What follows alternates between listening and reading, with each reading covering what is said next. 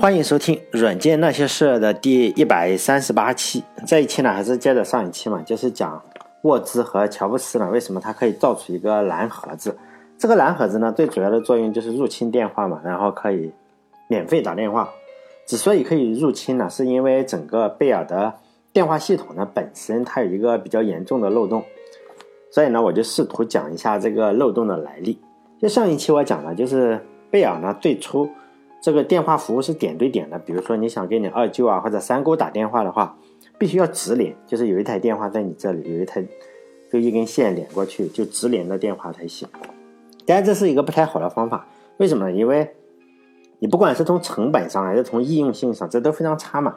贝尔当然也就想到了另外一个方法，就慢慢的就放弃了这种直连的方法，就是说呢，我把所有的电话都集中在一点上，就我贝尔实验室，呃，不是贝尔实验室，贝尔电话嘛。就一个呃专门直连的，也有一个电话中心嘛，都都打到那个地方，呃，不再是点对点了，而是你打电话的话，你直接拨到贝尔的这里。这个电话中心的一个作用呢，就是如果你想打电打电话的话，就要比以前多一个步骤，就是呢，你先要打电话告诉贝尔，是说，哎，我我想打电话给我三姑啊，或者是二舅，然后呢，这个工作人员就会帮你把这个电话转接过去。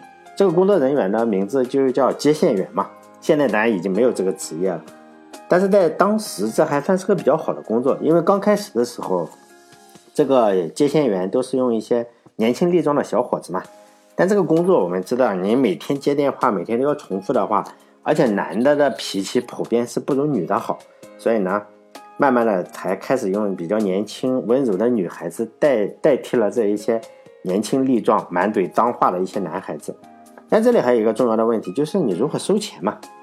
因为人家办电话公司肯定是为了赚钱，而不是为人民服务嘛。这个美国人肯定也没有这个觉悟，因此在有这个呃，就是有中转电话中转之前呢，他每年每台电话呢是要交个四十美金，而且呢还要付你这个呃建造费用嘛，就是每英里可能一百五十美元这个设备的安装费。现在就是说有了中转以后，但这个月租肯定还是要收了，你还是要交这个钱，还是要交。但是呢，因为你以前你拉了电话的话，比如说你可以和你二舅家的表妹啊或者什么，这整天打电话也没有关系，因为点对点嘛。但是有了中转以后，你就不能天天打了，因为为什么呢？因为你占用了线路啊。比如说你这个电话箱正在通话的话，你别人就没法再用了。因此呢，贝尔就想到了另外一个方法，就是说。我按照分钟去收费，按时间嘛，就你一打打一分钟一块钱，这个样子。但这个现在到现在也是这个样子，就是说按照时间来收费，按分钟来收费。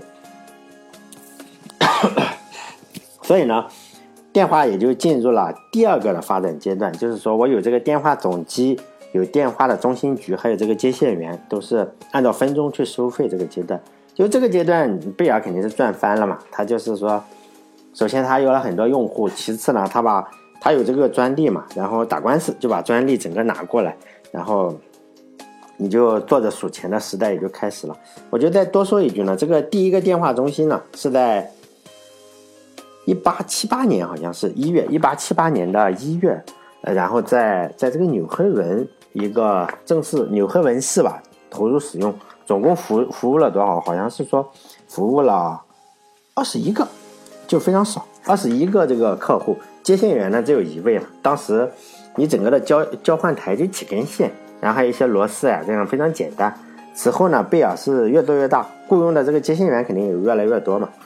后来就是每个交换台可能就有几天几几千条线，每个接线员你每每小时的话可能要中转个几百个电话，就和电影上我们看到的一样。这些接线员呢都是肩并肩坐着，前面呢可能有两百个接。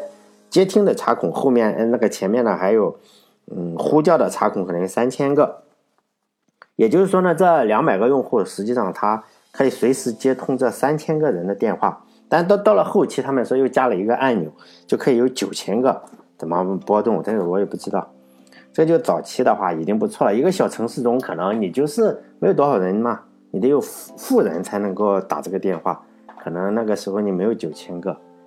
当然，后来就是说，用电话的人肯定越来越多嘛，这些接线员的设备当然也就越来越先进。但是基本的原理仍然是没有变化，就是呢，你打进电话来，然后呢，告诉谁？告诉接线员嘛。然后就这样告诉接线员，哎，说我要打给谁啊，是吧？打给你你的哪个亲属这个样子。当然那个时候电话是还没有电话号码这个东西，等到以后有了交换机才用电话号码。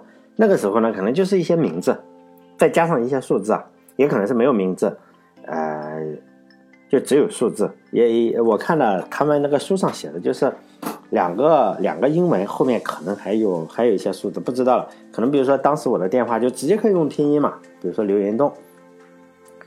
电话号码这个事情要等到二十年以后才出现。当时有没有人黑这个电话系统呢？当然也是有的，主要是呢你自己偷偷拉电话，你没有专利的情况下，你自己拉电话线嘛。但是相对也是有风险，因为如果你把电话偷偷接到这个贝尔的电话网上，非常容易查出来，因为人家都是人工接听，公司规模又小，因此呢，实际上并没有多少人是攻击贝尔的整个电话网，而是自己组建一个电话，比如说你是个医生啊，或者是律师，这个电话比较多。那你可以自己搞一个嘛，这就是你你拉到我家就可以。所以呢，那个时候，呃，接这种电话的呢，就是商人啊、律师啊、医生这些东西，就自己拉电话。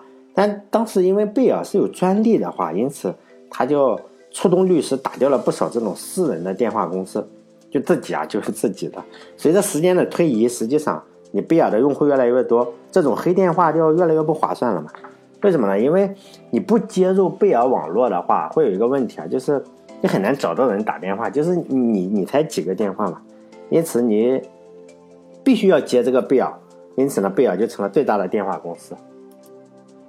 就是技术这个东西呢，就是随着用户的增多，肯定是逐渐变化的。比如说一个很大的城市，像北京吧，咱们就举例子啊，举北京这样的城市，你肯定不能是一个电话局嘛，因为。可能每个区就有一个电话局，可能更多啊。我只是举一个例子，说每个区有一个电话局。比如说你要在西城区打电话给宣武区的电话局，隔得很远嘛，你要从西城区打到宣武区的老王，然后转告他，可能你希望他能转告在通州电话局的那个小刘，说他非常想念，比如说海淀区的一个某个人。如果这个。假设有这样有十个电话局的话，实际上你最好的方式就是两两之间彼此相连嘛。比如说有十个电话局，如果彼此相连的话，就要有四十五根连线。如果你再加一个，就要再加更多。如果有一个电话局不能彼此连接，那就不行了。为什么呢？因为电话在某个阶段的话，你又要进入了这种情况。比如说我要到我要从西城打到宣武的话，我要先打给。西城区的电话局，然后西城区的电话就直连到宣武区，就这样的话，十个电话局就有四十五根连线，非常的耗费金钱，就这样肯定是搞不下去了。然后呢，又开始做串联中转台。这个中转台呢，就是说我彼此之间不要所有的都相连，就直接串联。就咱们知道了，不是并联了，是串联。比如说在宣武区，你可能是连到海淀区，然后海淀区连丰台区，这样好处就是花钱比较少。缺点呢，就是你彼此，呃，相连的话，就是说，比如说这里突然有个挖掘机把这根线挖断了，好了，这个电话网就分成两部分，你就没法打了嘛。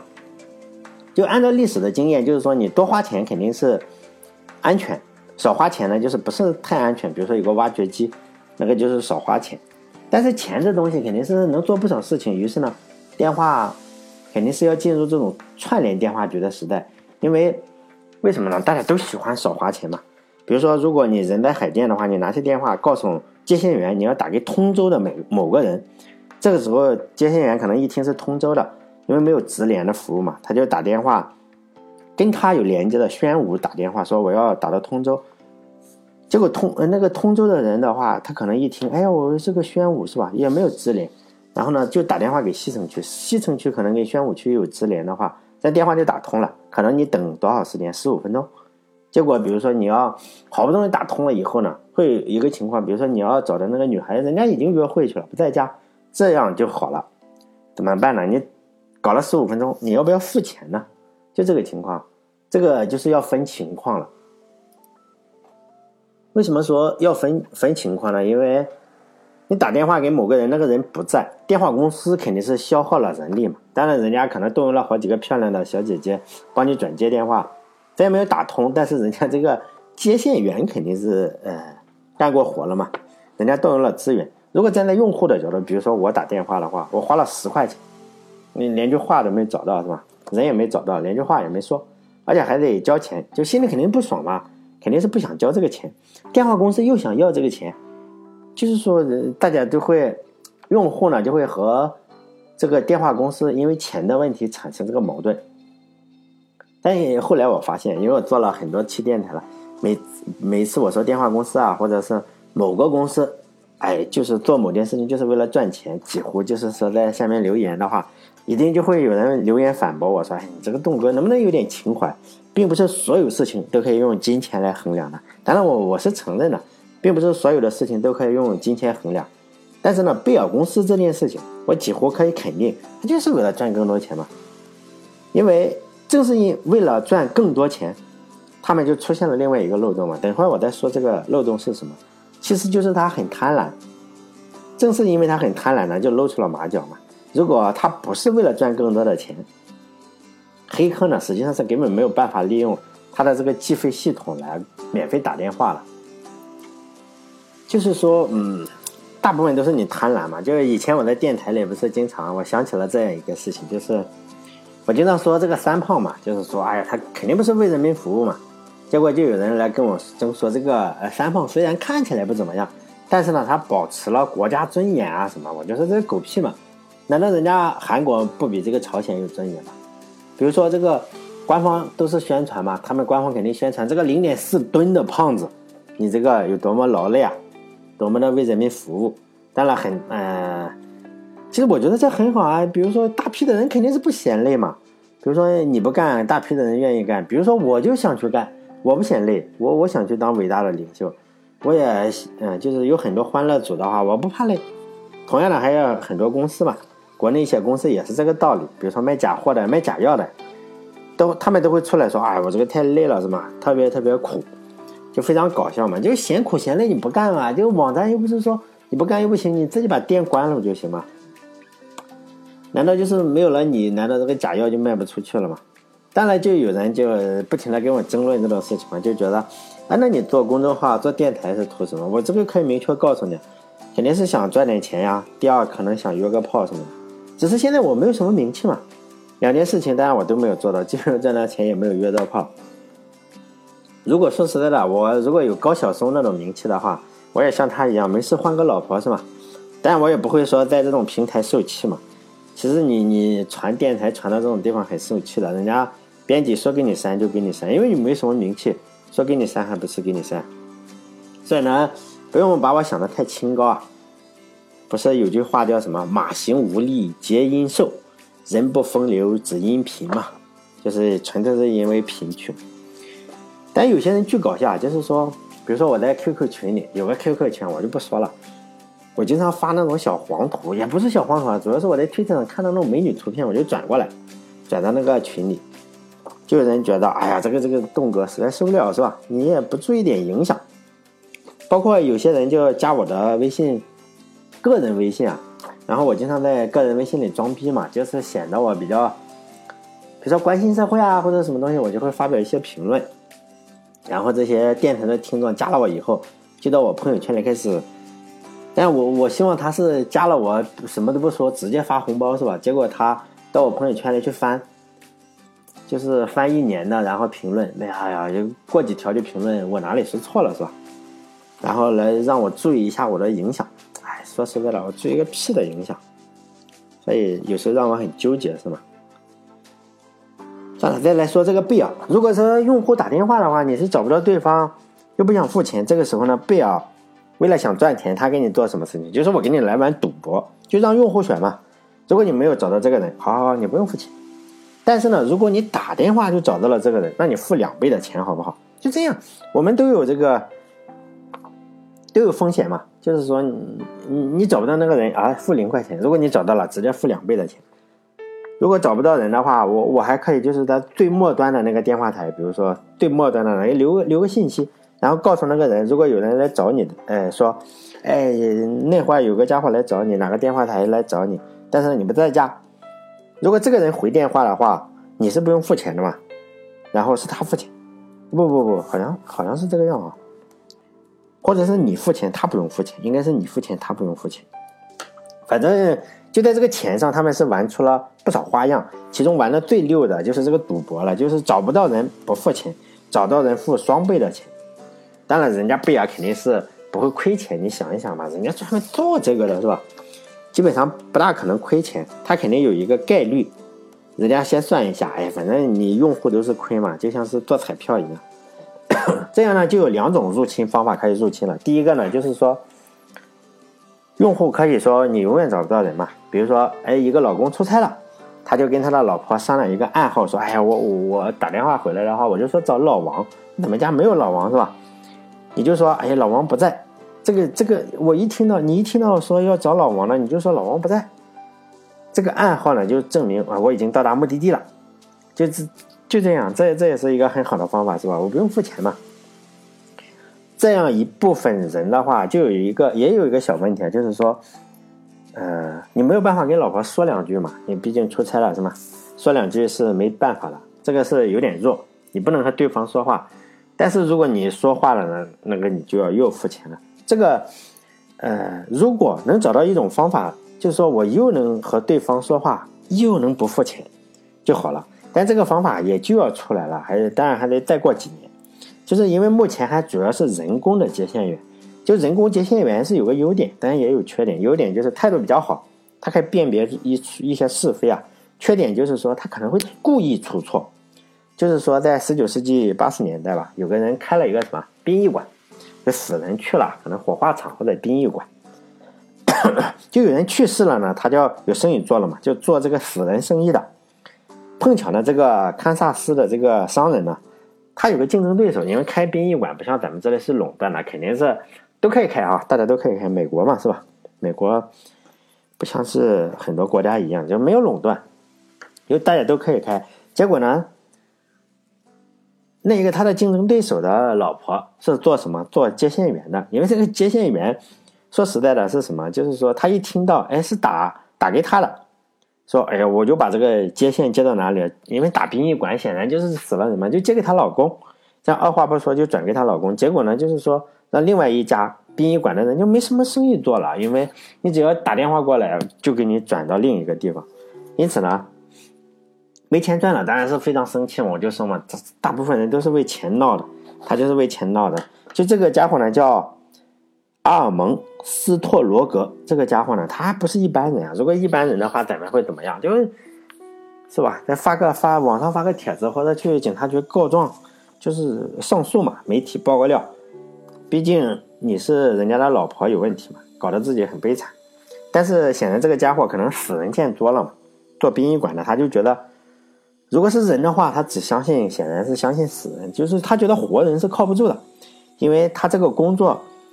实际上是被那个接线员的老公抢走了，他就发现了真正的问题，并不是说接线员的老公，而是接线员本身就靠不住，因为你是活人嘛，你万一换个接线员的话，说不定又是这样，是吧？活人靠不住，因此呢，他就决定让这个活人能干的活，以后呢就不用人来干，最好是死人也能干。因此呢，他就一不做二不休嘛，就把自己的这个殡仪馆卖了，就不干了，也干不下去了。然后做什么就搞科研，那这个科研成果到现在来说看起来非常非常厉害，到今天仍然广泛的应用在我们日常生活中。他就发明了一个机器，这个机器呢是可以自动的转接电话，就是哎你打电话我不用不用人了，它就自动的全是自动的机械的哈，他就给这个机器呢起了个名字就交换机，但交换机跟路由器也有非常非常深的渊源。到现在已经一百二十多年过去了，交换机但现在已经发生了巨大的变化，已经不再是机械的，但是呢，基本的原理还是这个一八九一年发明的这个机械的机器。因为现在已经，比如说现在我们日常生活中，家里每每家都有一个路由器嘛，就是无线路由器，包括包括我们现在上网都肯定是要用到运营商中的那种超大型的路由器，甚至在这个做路由器的领域已经有了。呃，好几个世界级的公司吧，但是呢，不要忘记，这一行的祖师爷呢，其实就是这个做死人生意的家伙，一个一八九一年发明了这个，呃，交换机电话交换机的家伙，他的名字呢叫阿尔蒙斯特罗格，就是一个从殡仪馆转行做这个做什么？做工程师了。还真的，他后来开了一家公司。现在想想，那个时候的人真厉害哈，就是不是弃医从文，就是弃殡仪馆，从科技行业，当然他就是转行了，他也赚了很多钱。这个交换机呢发明以后，就是贝呃贝尔公司呢就慢慢的采用了，显然就进入了一个悲喜两重天的一个角色。一方面呢，他是不用再花那么多的钱来雇佣很多的接线员了嘛，因为你可以用这台机器。另一方面呢，这也因为我前面说的，它有个漏洞，就是说赌博嘛，我这个赌输了，是吧？你你找的人不要钱，然后反过来打电话怎么样也不要钱。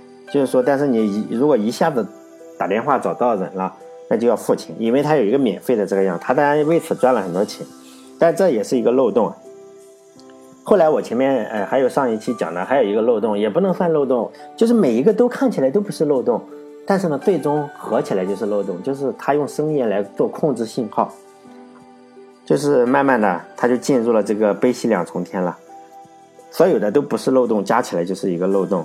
然后呢，这个，呃，苹果这些人不只是苹果，很早之前就有了，在沃兹跟乔布斯之前呢，就有人造出了这种东西，就是让这些热热衷薅羊毛的人呢，就免费打这些电话了。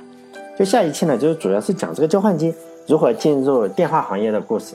因为交换机，包括路由器啊，包括后来的路由器，因为我们整个的现在的网络就是脱胎于以前的那个电话。如果大点年龄比较老的话，可能就知道以前都是电话上接一个调制解调器，又从电话网中来的。现在当然不是了。就是说呢，下一期就是讲这个，哎，交换机的发展，如何进入电话行业？为什么进入电话行业呢？然后就可以免费打电话了。